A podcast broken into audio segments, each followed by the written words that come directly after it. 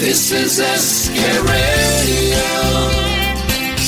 खाने खास विद संजीव कपूर चटनी वाले आलू गोभी चटनी वाले आलू गोभी बनाने के लिए हमें चाहिए एक कप हरी चटनी तीन मध्यम आलू छोटे छोटे टुकड़े किए हुए एक मध्यम फूल गोभी छोटे फूल अलग किए हुए दो बड़े चम्मच तेल एक चुटकी हींग एक छोटा चम्मच जीरा एक बड़ा चम्मच सफ़ेद तिल दो एक इंच अदरक के टुकड़े पतले स्ट्रिप्स में कटे हुए पाँच हरी मिर्चे तिरछी कटी हुई एक चौथाई छोटा चम्मच हल्दी पाउडर एक छोटा चम्मच अमचूर नमक स्वाद अनुसार 12 से 15 चेरी टमेटोस और एक नींबू का रस Like this Sochcast?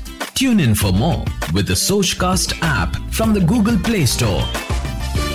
चटनी वाले आलू गोभी बनाने के लिए एक नॉनस्टिक पैन में तेल गरम करके उसमें डाले हींग जीरा तिल अदरक हरी मिर्चे और महक आने तक भून लें अब आलू फूल गोभी हल्दी पाउडर अमचूर और नमक डालकर अच्छी तरह से मिला लें।